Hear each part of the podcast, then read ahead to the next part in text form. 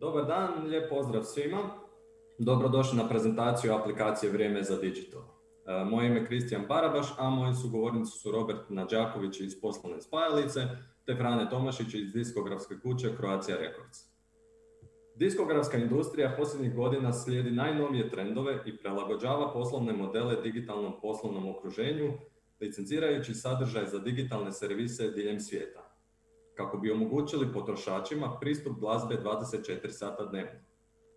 Domaći diskografi pod okriljem Hrvatske diskografske udruge razvili su među prvima u svijetu aplikaciju koja jednim dodirom donosi kompletne informacije na jednom mjestu u trenutku. Riječ je o jedinstvenoj bazi koja donosi ažurirani sadržaj, aktualne podatke o korištenju glazbe i cjelokupan izvještaj s naknadama od digitalnih servisa. E, tu su i podaci o prodaji albuma u glazbenim prodavaonicama, prihodima od kolektivnih prava i podacima o radijskom i televizijskom emitiranju. Uz navedeno, svaki autor i izvođač koji ima sklopljen ugovor s diskografom na svom osobnom profilu naći će sve aktualne podatke o svojim snimkama. Predlažem da za početak pogledamo jedan kratki video koji će nam dožarati svima novu aplikaciju.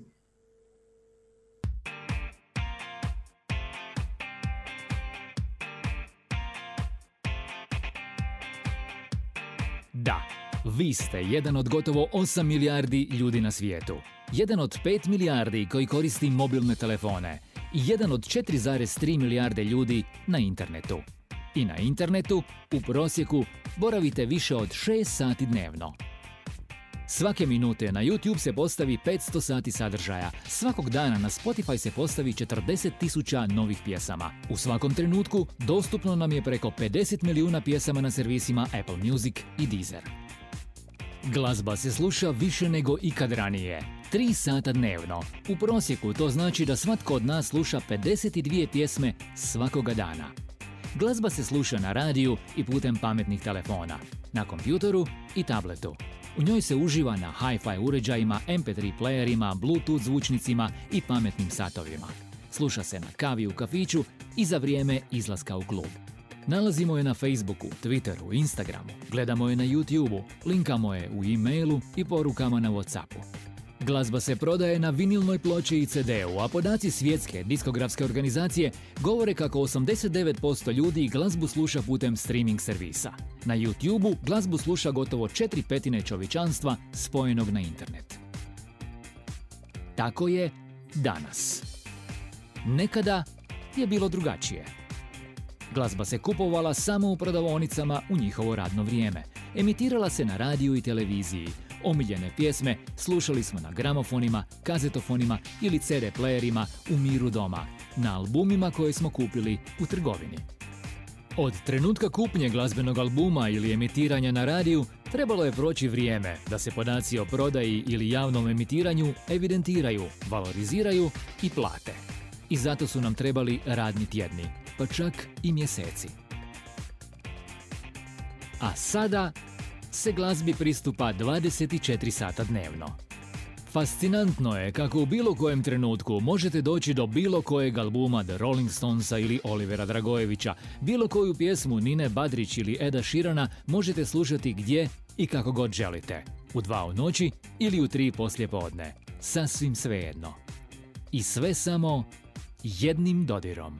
U trenutku u kojem želite.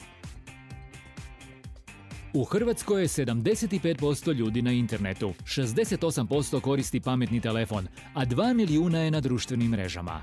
I još, prema istraživanju Hrvatske diskografske udruge, 95% ljudi u našoj zemlji svakodnevno sluša glazbu. Gotovo polovica ljudi glazbu sluša putem pametnih telefona. U hrvatskom radijskom eteru tjedno se može emitirati pola milijuna pjesama, Hrvatski diskografi u prosjeku objavljuju 400 albuma godišnje. To znači kako svakog dana domaći glazbenici kreiraju 11 novih snimaka.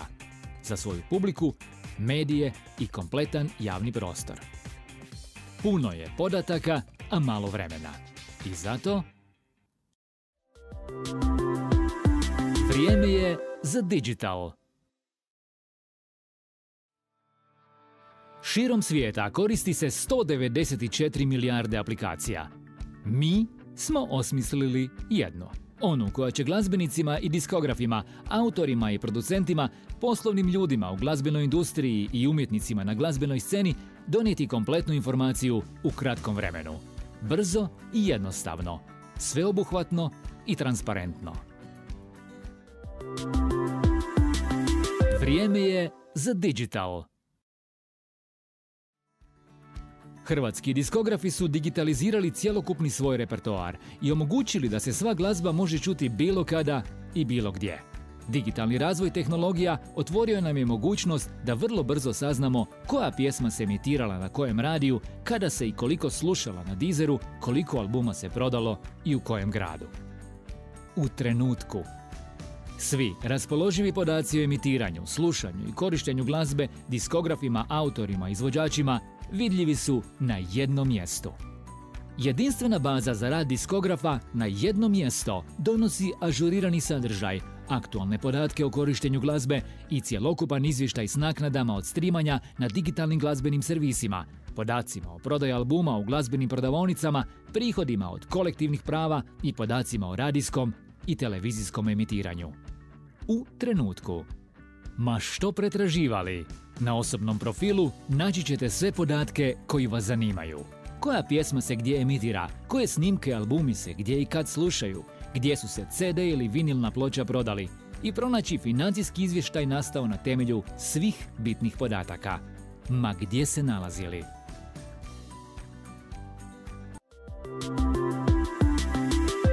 Vrijeme je za digital. Vrijeme je za podatke o glazbi koja se koristi, o tome gdje se koristi i koliko to što se koristi vrijedi. Vrijeme je za digital. U trenutku. Podaci su dostupni svima. U trenutku. Više od polovice ljudi na svijetu su music loveri ili strastveno slušaju glazbu. Vi je stvarate jer ste glazbenik. Vi je objavljujete jer ste diskograf. I sve što vas zanima pronalazite na jednom mjestu. I u kratkom roku. Da, vrijeme je za digital.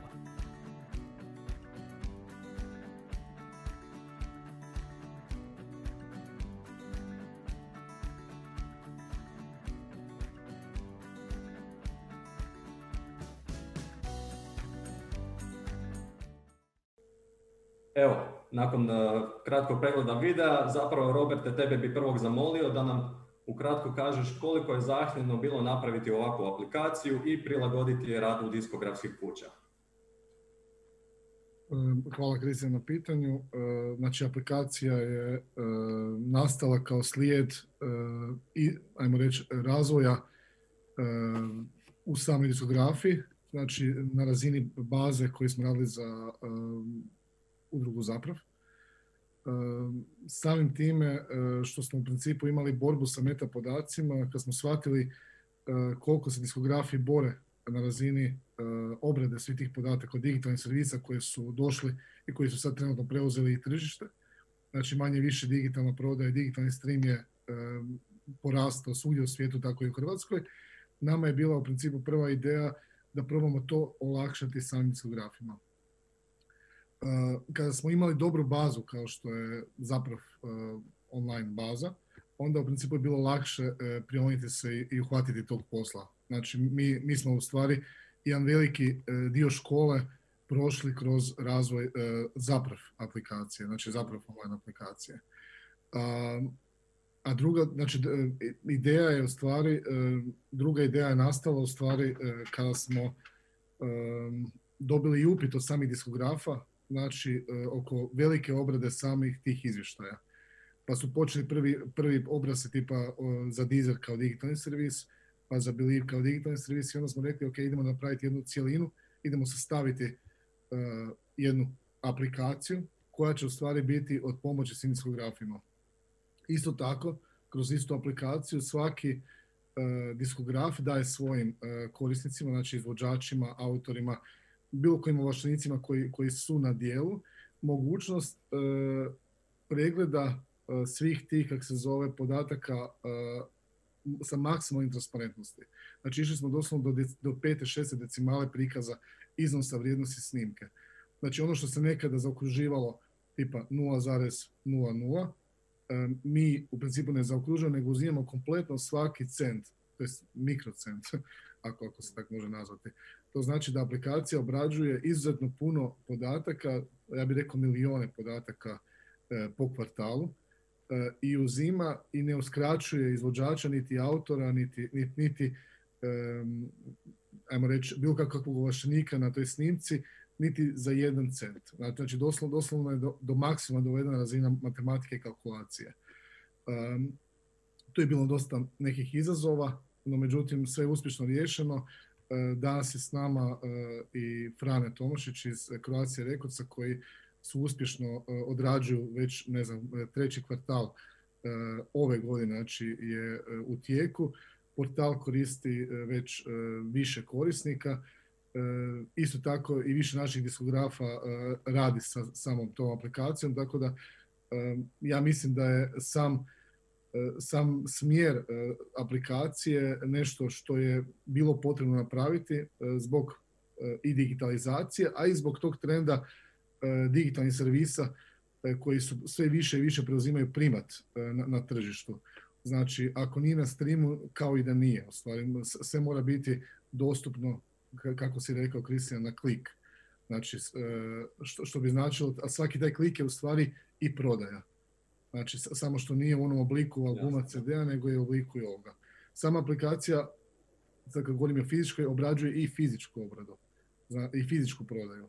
To znači da u stvari radi jednu sumu i fizičke i digitalne prodaje.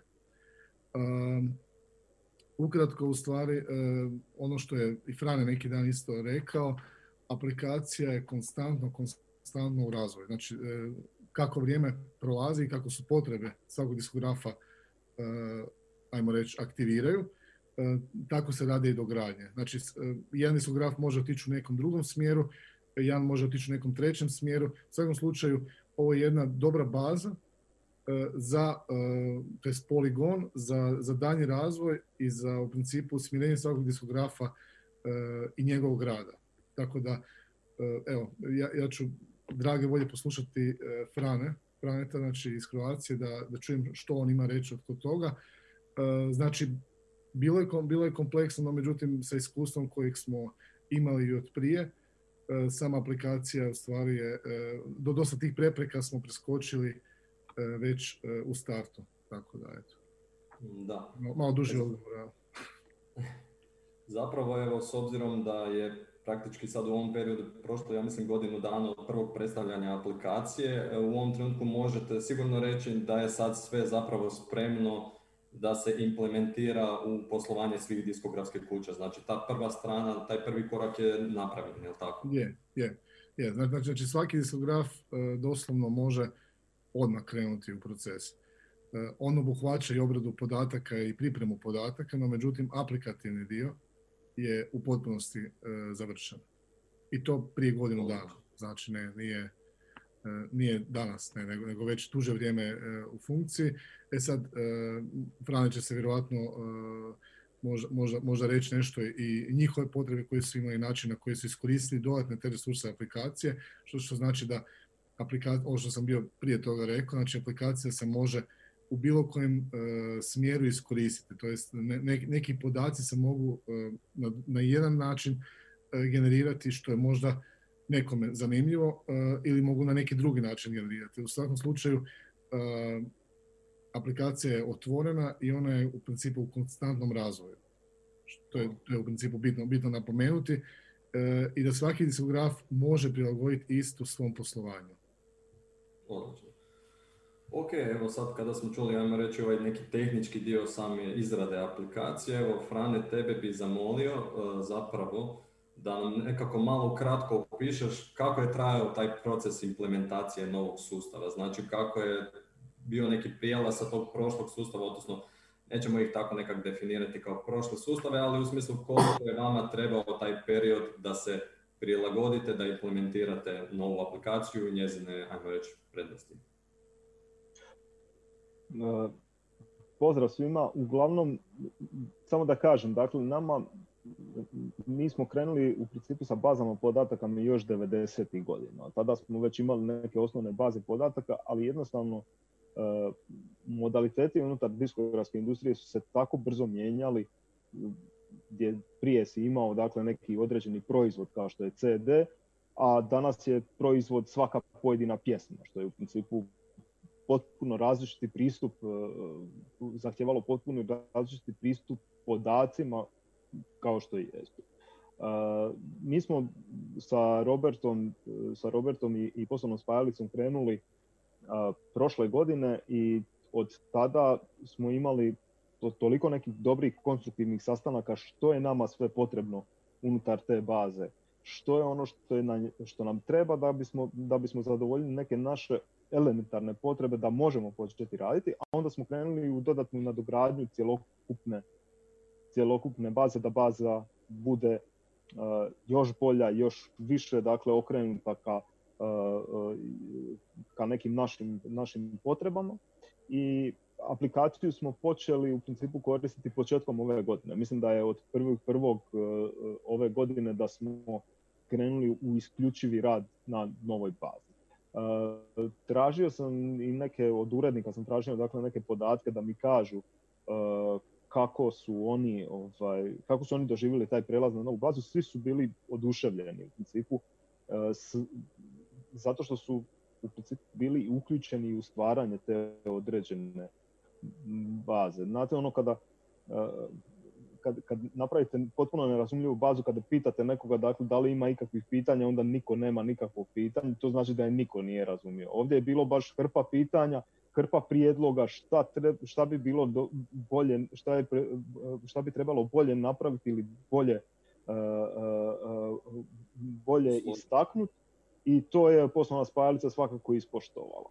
Uh, radili smo taj neki prijenos podataka iz prethodne baze, i od trećeg mjeseca smo krenuli, u trećem mjesecu smo isplatili prvi kvartal po osnovi toga, dakle ovlaštenicima na isplatu, dakle uh, i taj obračunski dio je proradio u principu u trećem mjesecu smo odradili dakle, i, i, taj, i tu transformaciju.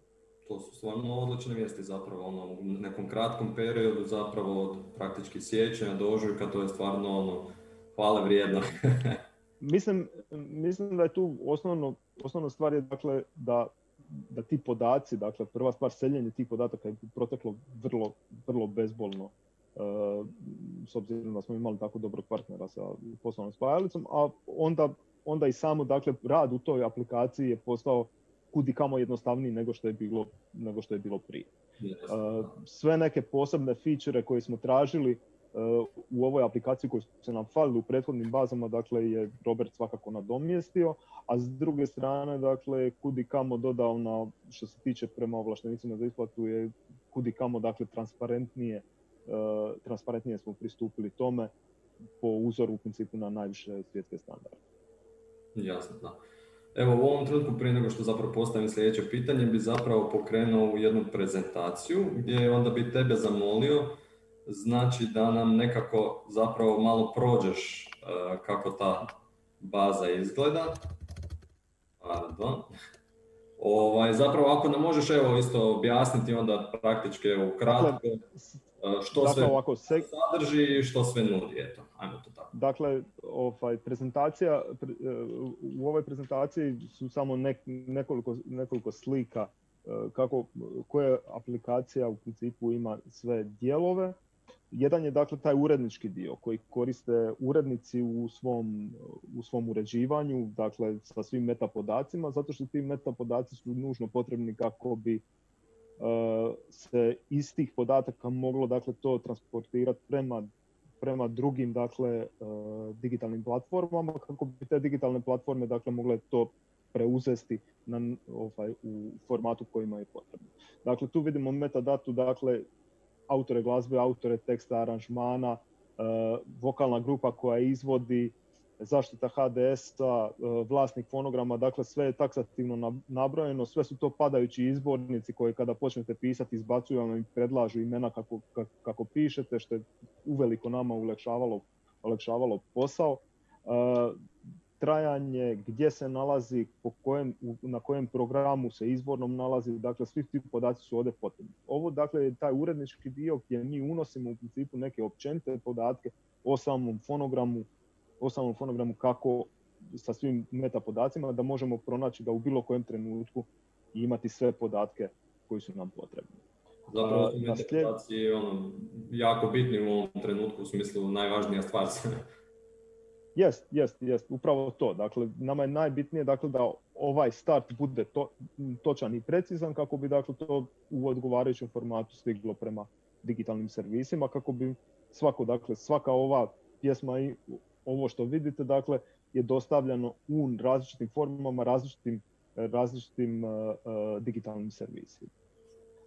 Na sljedećem slajdu ovaj, uh, vidimo u principu koliko je jednostavno unošenje postotaka, ukoliko dakle kada potpisujemo ugovore sa, sa našim izvođačima ili sa, sa drugim diskografima kojima radimo distribuciju, koliko je jednostavno u principu unijeti, unijeti neki određeni postotak dakle, na neki određeni fonogram ili program. Dakle, upiše se ime, ime suradnika koji dobiva, koliki je njegov udio u vlasništvu, dole imamo dakle ispunjene kućice po nekim standard, standardima koje imamo unutar naših ugovora, to je da li je nešto kompilacijski album ili standardni album ili, ili digitalni album ili digitalni kompilacijski album, datum kada je potpis ugovora i dokad traje taj is, isplata i to se dakle sprema vrlo jednostavno i vrlo jednostavno se obrađuje. Kada se to unese, to je zaključano u sam dakle ISRC ili sam program pa onda pre, prenošeno na ISRC-ove. Dakle, tako da svaki put kada se onda presluša neka pjesma na YouTube-u, na Deezeru, na bilo čemu, kada dođemo u izvještaj, izvještaj obrađujemo i dakle sukladno ovim postupcima ide ovlaštenicima za istu.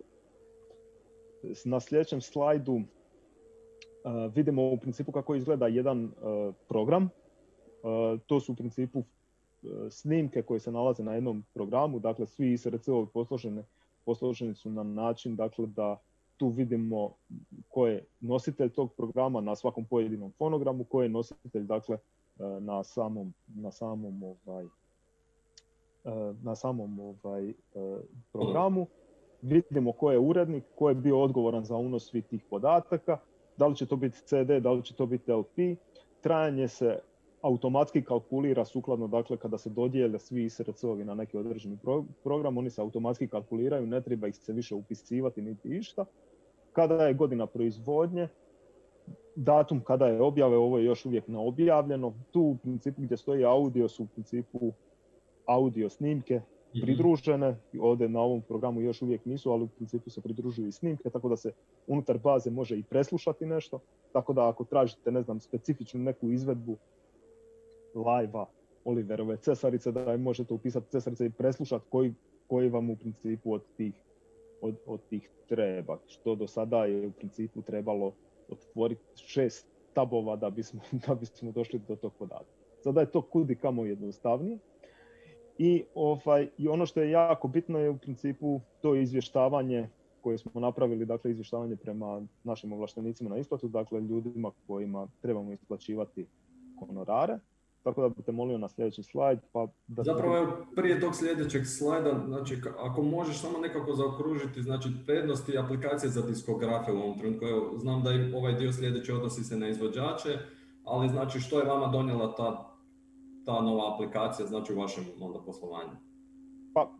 Kud i kamo je jednostavnije. Dakle, kada ovako unesemo, evo recimo sada je neko unio jedan fonogram, vidjeli smo kako izgleda unos svih meta podataka na nekom određenom fonogramu, može biti detaljnije od onoga, ono je samo najbazičniji, ali evo recimo tu imate dakle unutar sustava imate da možete prijaviti u ZAMP automatski jednim klikom radimo dakle prijave ZAMP. Jednim klikom radimo prijave, prijave zapravo. Dakle, formati su prilagođeni dakle našim, našim potrebama da ih možemo raditi kudi kamo jednostavnije nego što je to prije bilo.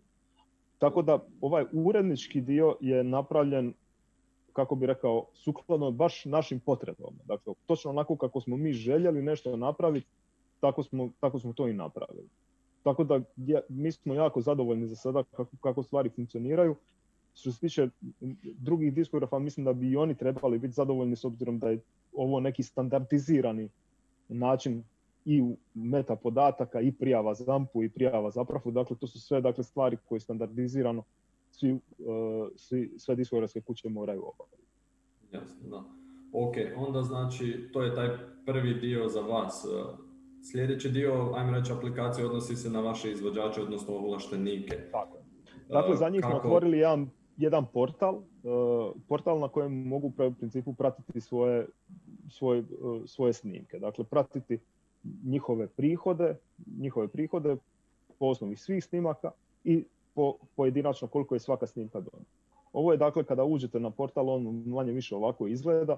Dakle, tu vidite neku, neku grafički prikaz u principu kretanja po mjesecima, kako se kretao taj katalog, kada je, kako, koliko se preslušavao i kolika je neka zarada od pojedinog mjeseca. Ovo se dakle mijenja godine u godinu, se prijavljuje.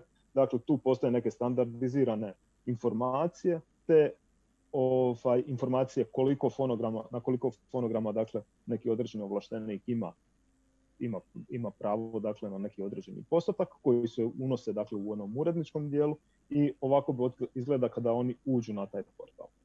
Na sljedećem slajdu vidimo u principu kako imamo dakle po platformama možemo pregledavati, ali u startu, dakle ovdje smo zacrnili da se ne vidi u principu koji šta, ali u principu gore stoje top 5 pjesama po preslušavanju, to jest po streamovima i top 5 pjesama po zaradi. Dakle, po zaradi i po puštanjima, dakle da se vidi koliko je, koliko su, koje su to pjesme koje su unutar top 5 e, zarade i puštanja dakle generirale.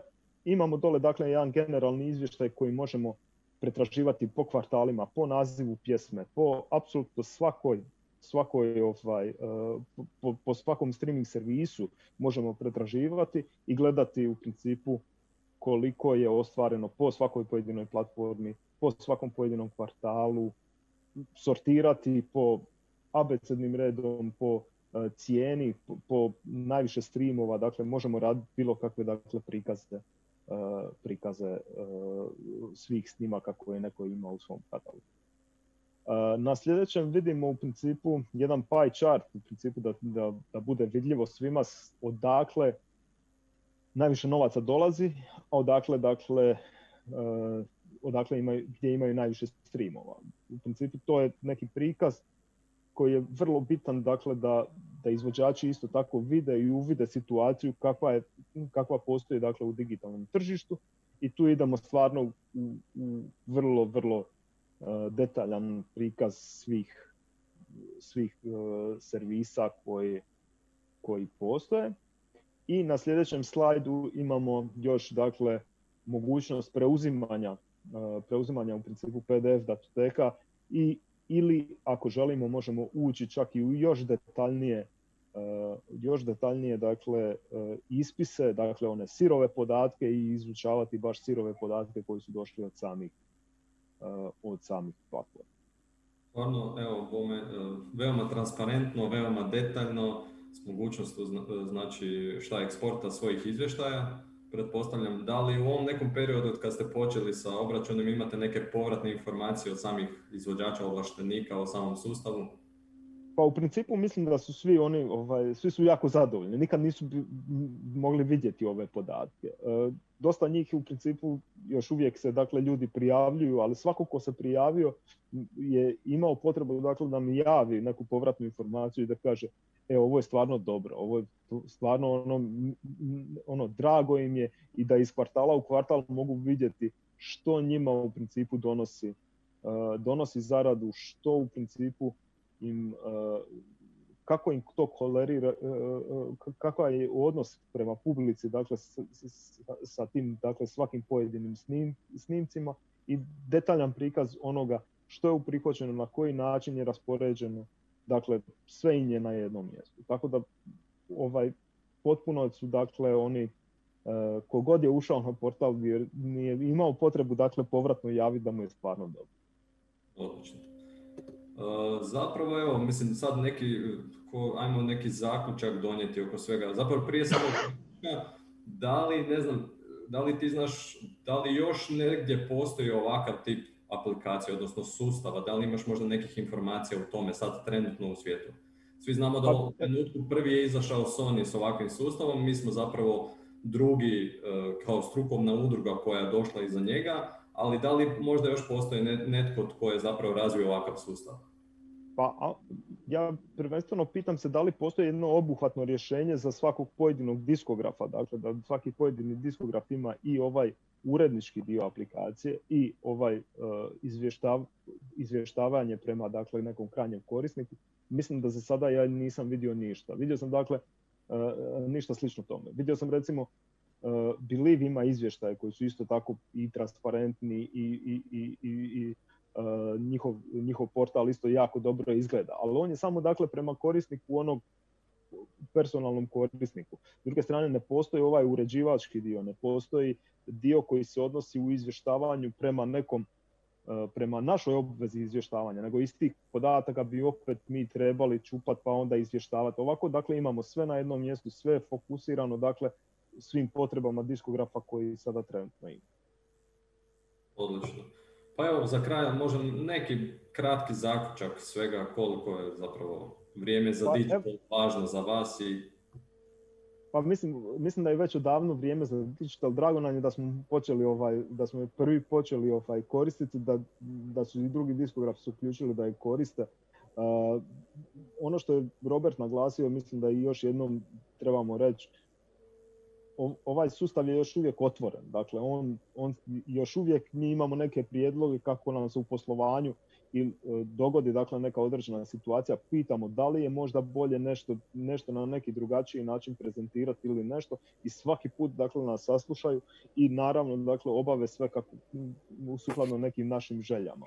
Tako da, e, s druge strane, mislim da je jako dobro da se unificiraju poslovni modeli diskografa. Dakle, da diskografi svi dakle, imaju model poslovanja, a ovaj alat im baš pruža dakle, način dakle, da imamo unificirani pristup i obradi podataka i, svim, dakle, svim podacima dakle, koji stižu. Dakle, da imamo što transparentniji pristup prema izvođačima, da imamo što transparentniji uh, pristup prema svim našim ovlaštenicima na isplatu, jer to je jedino što sada trenutno možemo šta, šta, na čemu trebamo, čemu trebamo težiti i na čemu trebamo raditi. Evo, u potpunosti se slažem s tobom, zapravo s ovim bih htio onda i zaključiti ovu današnje našu, naše izlaganje. Zahvaljujem se Frane tebi na komentarima, Roberte također hvala na, na, na inputu. Evo, s ovime smo zapravo završili današnju prezentaciju i e, htjeli bi zapravo reći lijep pozdrav svima. Doviđenja.